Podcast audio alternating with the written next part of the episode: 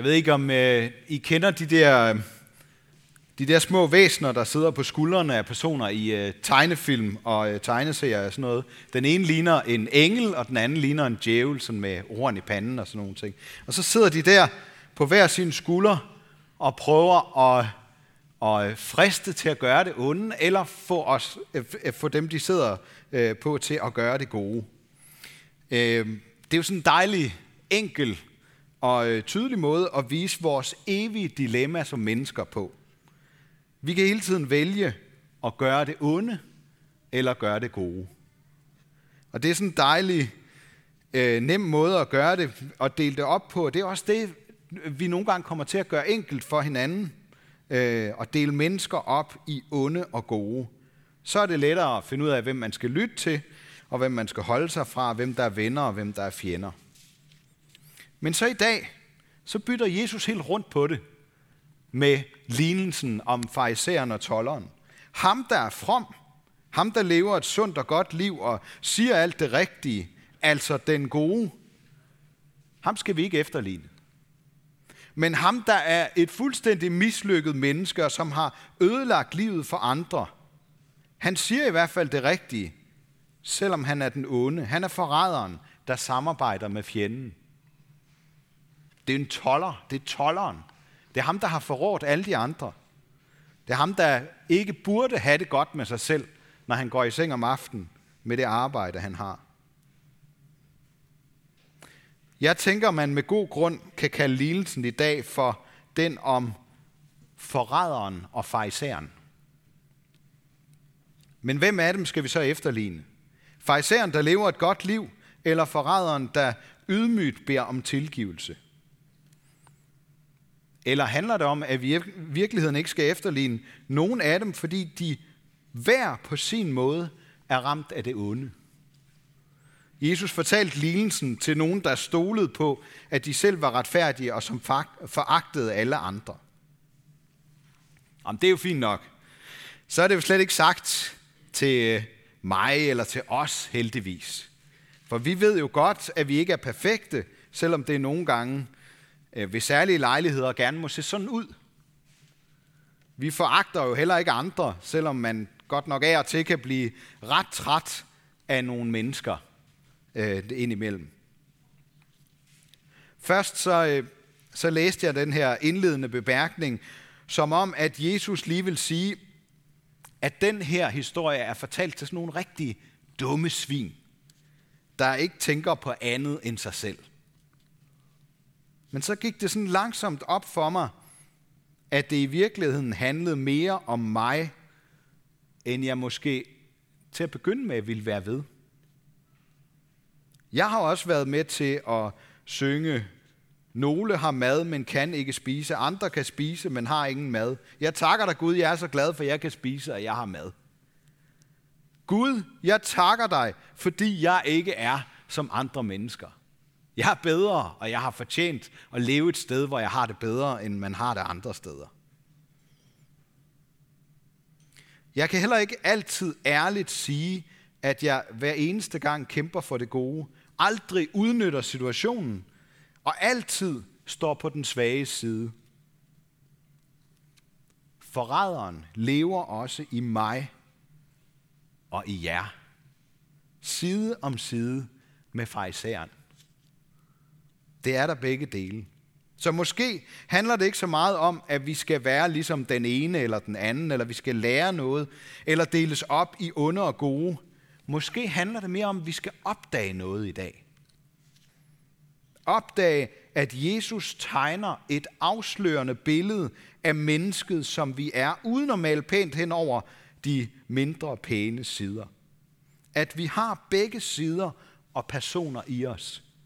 Fariseren og forræderen.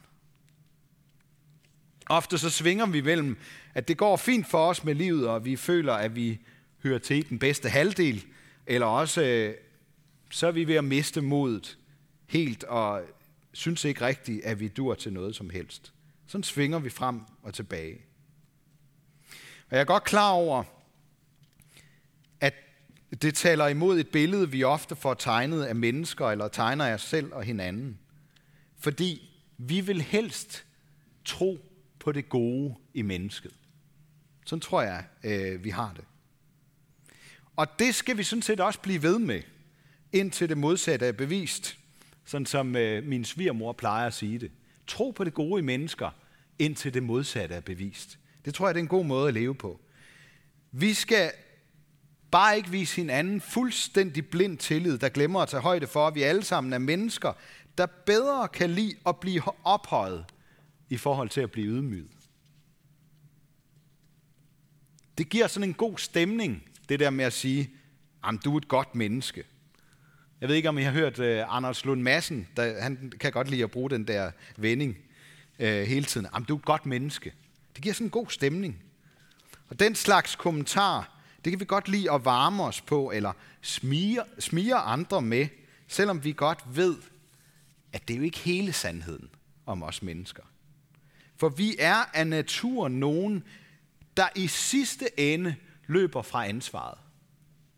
Fordi vi inderst inde godt ved, at vi ikke kan bære det selv. Og det er derfor, vi har brug for at sige, du er et godt menneske til hinanden. Hele tiden, så vi ikke tænker så dybt efter. I den fromme og åndelige udgave, så kan vi takke Gud for, at vi har det så meget bedre end andre, eller udvælge bestemte mennesker, som skamroser, øh, og ikke kan, som, som vi skamroser og ikke kan se noget øh, øh, som helst dårligt hos. Jeg siger ikke det her for, at vi skal lade være med at rose hinanden. Det kunne jeg holde en anden prædiken om, at måske skulle vi være bedre til at, at rose og ophøje hinanden, og, og sige, fortæl hinanden om alt det, vi, vi, vi kan se, at andre er gode til. Men der sker bare ofte det, at hvis vi har et fuldstændig urealistisk billede af nogle bestemte personer, som vi godt kan lide, så bliver alle andre til de der irriterende, almindelige mennesker med fejl og mangler. Vi skal samle på de mennesker, vi får lov til at kende på både godt og ondt. De er værdifulde venner. Dem, der også, dem, der også får lov til at se os, både som farisæer og forræder. Vores tid præges på en gang af humanismen, der blindt tror på det gode i mennesket, og samtidig en tendens til at udlevere sig selv mere og mere. Flere og flere psykologer er også begyndt at stille spørgsmålstegn ved tesen om, at mennesket er natur. Mennesker af natur er gode, og at den onde påvirkning kun kommer udefra eller fra en svær barndom eller sådan nogle ting. Problemet er, at så længe vi som mennesker ikke kan bære og tage ansvar for alle vores tanker og handlinger og undladelser, så er vi nødt til at bilde hinanden ind, at vi er gode mennesker. Det er sådan en overlevelsesmekanisme. Det er først, når et menneske har mødt Guds kærlighed og tilgivelse, at vi kan bære og se ned i vores egne indre dybder.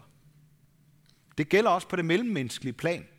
Det er først der, hvor vi ved, at vi bliver mødt med kærlighed, at vi tør afsløre de svage sider hos os selv. Måske lidt ligesom et menneske med psykisk sygdom, der skal passe på med at åbne op for alt det svære, uden at have nogen til at hjælpe sig. Og så hører vi om Paulus som sådan et slående eksempel på et menneske, som både har farisæeren og forræderen i sig, og så har mødt Guds kærlighed og tilgivelse. Og derfor så kan han være så åbenhjertig, og han kan se dybt i sig selv. Han kan vrænge det hele ud og fortælle, sådan her er det med mig, med mig, hudløst ærligt. Det gode, som jeg vil, gør jeg ikke, og det onde, som jeg ikke vil, gør jeg. Det er en langt dybere erkendelse end den behagelige løgn, som vi siger til hinanden, du er et godt menneske. Den erkendelse, Paulus har gjort sig, har han ikke fundet ved at studere og lave teser om mennesket og grave dybt i sig selv og sin egen godhed. Den er kommet til ham udefra som et godt budskab, som et overraskende evangelium. Og det er altså det kristne udgangspunkt i modsætning til humanismen. Vores udgangspunkt er ikke, at vi af natur er onde, for det kan ingen af os bære selv. Udgangspunktet er det gode budskab om Guds nåde og barmhjertighed, selv for utaknemmelige og onde. Og det er altså ikke bare noget, jeg har fundet på. I kan, I kan læse det i Lukasevangeliet et sted. Der står lige præcis ordret, Gud er god mod utaknemmelige og onde. Det er meget overraskende, ikke? Vi tænker umiddelbart, at Gud, Gud er god mod dem, der gør godt. Dem, der lever et godt liv. Men der står altså noget andet i Bibelen. Jeg har lyst til at, at læse det, som, som Anders læste for jer lidt tidligere fra, et, fra første. Korinther-brev. Og, og så prøv at lægge mærke til, hvordan... Det er jo nærmest sådan en trosbekendelse, Paulus kommer med. Og så hvordan det, hvordan det pludselig ramler for Paulus. Den pæne facade, den krakelerer. Og så siger han, hvad der også skal siges. Brødre, jeg vil gøre jer bekendt med det evangelium, som jeg har forkyndt jer. Det, som I også har taget imod, som I også står i, og som I også frelses ved, hvis I der holder fast ved det ord, hvormed jeg forkyndte jer det. Ellers var det til ingen nytte, I kom til tro. Jeg overleverede jer nemlig først og fremmest, hvad jeg også selv har modtaget. At Kristus døde for vores synder efter skrifterne, at han blev begravet, at han opstod på den tredje dag efter skrifterne, og at han blev set af Kephas og dernæst af de tolv. Dernæst blev han set af over fem hundrede brødre på én gang. De fleste af dem er endnu i live, men nogen er sovet hen. Dernæst blev han set af Jakob siden af apostlene. Kan I høre det? Det er jo en helt trosbekendelse. Hvor er det fromt og, og stort og stærkt sagt. Så fortsætter han. Men sidst af alle blev han også set af et misfoster som mig. For jeg er den ringeste af apostlene. Ikke værdig til at kaldes apostel, fordi jeg har forfulgt Guds kirke. Men af Guds nåde er jeg, hvad jeg er. Og hans nåde imod mig har ikke været forgæves. Kan I høre det? Det ramler for Paulus. Midt i sin trosbekendelse, så kalder han sig selv for et misfoster. Han er forræderen, der forfulgte Guds kirke, som startede med at have styr på sit liv som en blændende dygtig og velanset farisæer, men som ender med at opdage, at han er en forræder, der har forrådt sandheden. Hvordan kan Paulus sige det? Hvordan kan han bære den virkelighed? Hvordan kan han udlevere sig selv på den måde? Fordi han ikke længere selv bliver holdt oppe af andres, andre menneskers anerkendelse. Eller alle dem, der måske vil sige om ham, du er et godt menneske, Paulus. Fordi hans ellers så flotte C V viser sig ikke bare at være ligegyldigt, men fuldstændig forfejlet. Han var en af de mennesker, der bevidst bekæmpede det gode budskab og alt godt. Hvordan kan han som menneske holde til at se det krakelere? Hvordan kan han se sig selv i spejlet efter det, der er sket og det, han har gjort? Der er kun et svar. Et stærkt og tydeligt svar, som ikke bare gælder Paulus, men gælder os alle sammen. Alle os, der godt kan se, at vi ikke er et godt menneske.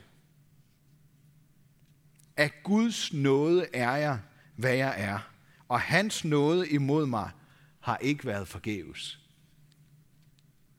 På grund af Guds nåde er Paulus den, han er. Ikke på grund af noget som helst andet.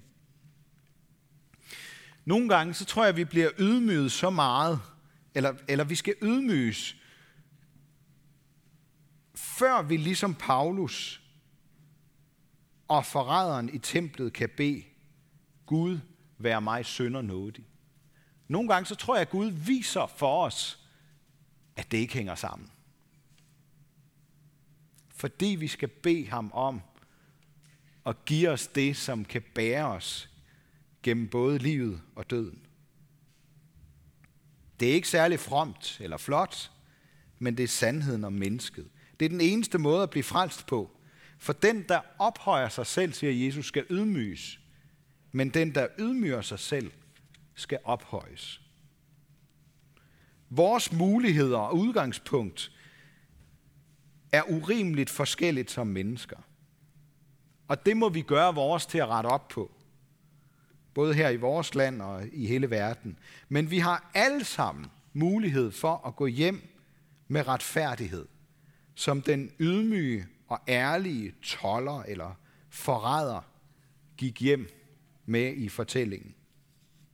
Han kunne være den, han var, ikke i kraft af sit liv eller sine flotte ord, men i kraft af en bøn om hjælp og Guds nåde som en ny identitet.